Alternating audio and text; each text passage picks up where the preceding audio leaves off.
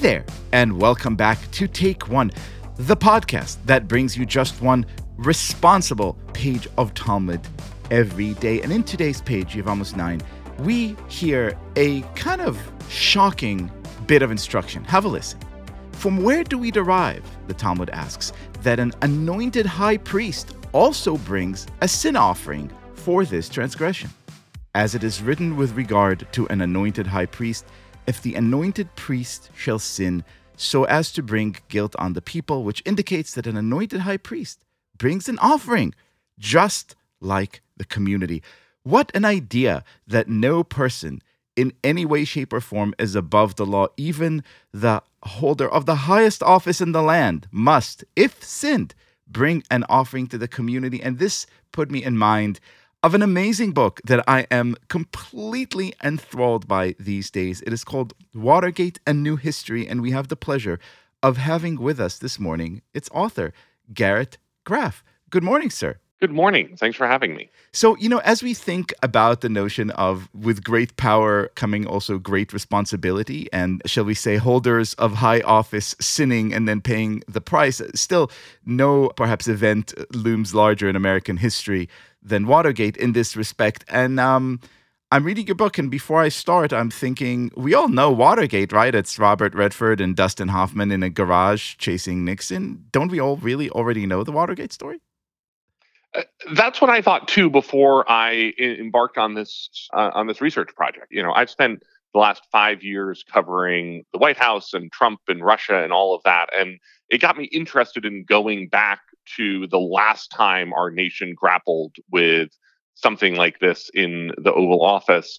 And so I went back to look at the Watergate story, and it turns out to be a much bigger and weirder, and in some ways zanier story than the one that has been handed down to us through all the president's men and Woodward and Bernstein and Robert Redford and Dustin Hoffman.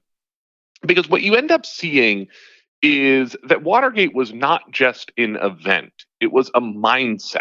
And it was this corruption of the presidency through this dark, paranoid mentality that that Richard Nixon brought with him, and that Watergate, which we sort of think of as like the burglary, yada yada yada, Nixon resigns, actually turns out to be this much broader umbrella of about a dozen related but distinct scandals that unfolded inside Nixon's orbit from uh, 1968 until 1974 when he ultimately resigns from office. And, it's sort of the story of those characters, these people wrestling with their roles and responsibilities in the White House and investigating the president, the way that Washington responds to all of this that really drives the narrative of this book which was the goal of my project was to set out and sort of tell the full story of watergate start to finish soup to nuts which actually hasn't been done in about 25 years and the story as it turns out is pretty different uh, that we have learned and uncovered over the last quarter century than the one that America remembers from the 1970s. You know, I'm I'm a Nixon obsessive. I have an official 1972 campaign photograph somewhere in in my study. I've read probably everything I could get my my hands on and I thought going into your book like, "Oh, you know, this will be a refresher course." It is so much more than that. The story is so incredible and and the way you tell it is is just kind of both alarming, entertaining, unbelievable. This is this is really a must read. But before I let you go, one question as as we read this snippet of Talmud, as we contemplate a question that is still sadly very relevant to us today, namely the kind of limits of executive office or the responsibilities that those with most power in our midst hold to to us, uh, their community. What sort of urgent lessons can we take from your book for today? What kind of insights about the way we approach those executives among us who hold so much sway and, and what should we be demanding of them? Yeah, I love the way that you tied this together with the question of the high priests and their role and responsibility in our society, because I think in many ways, Watergate is the greatest story that we can ever tell about how power works in Washington and how American democracy is structured. I mean, the thing that really struck me through this story is this is the story of how our democracy is kept secure.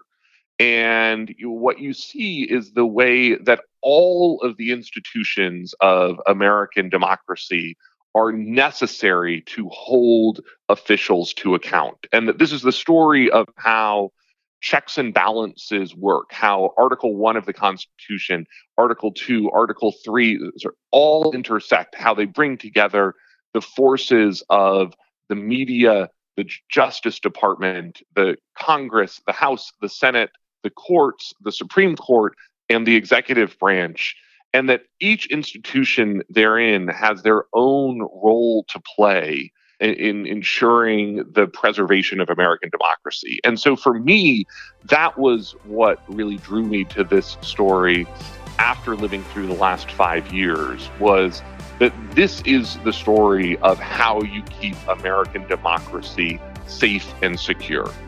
Garrett Graff, thank you so much for Watergate and New History, which is a masterful book, and for being our guest this morning.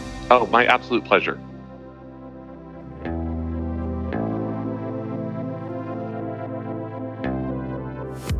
This has been Take One, a production of Tablet Studios. If you enjoy this show, and I hope you do, please go and rate and review us on iTunes or whatever platform you use to listen to podcasts. Each week, we'll be releasing new episodes Monday through Friday, covering the entire weekly portion of Daf Yomi. I'm your host, Liel Leibovitz, and our producers are Daron Skay, Josh Cross, Robert Scaramuccia, Sarah Fredman Ader, and Quinn Waller.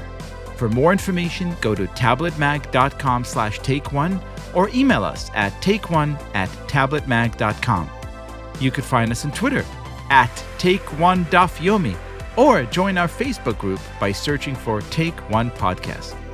I hope we've made your day a little bit more Talmudic, and we'll see you again soon.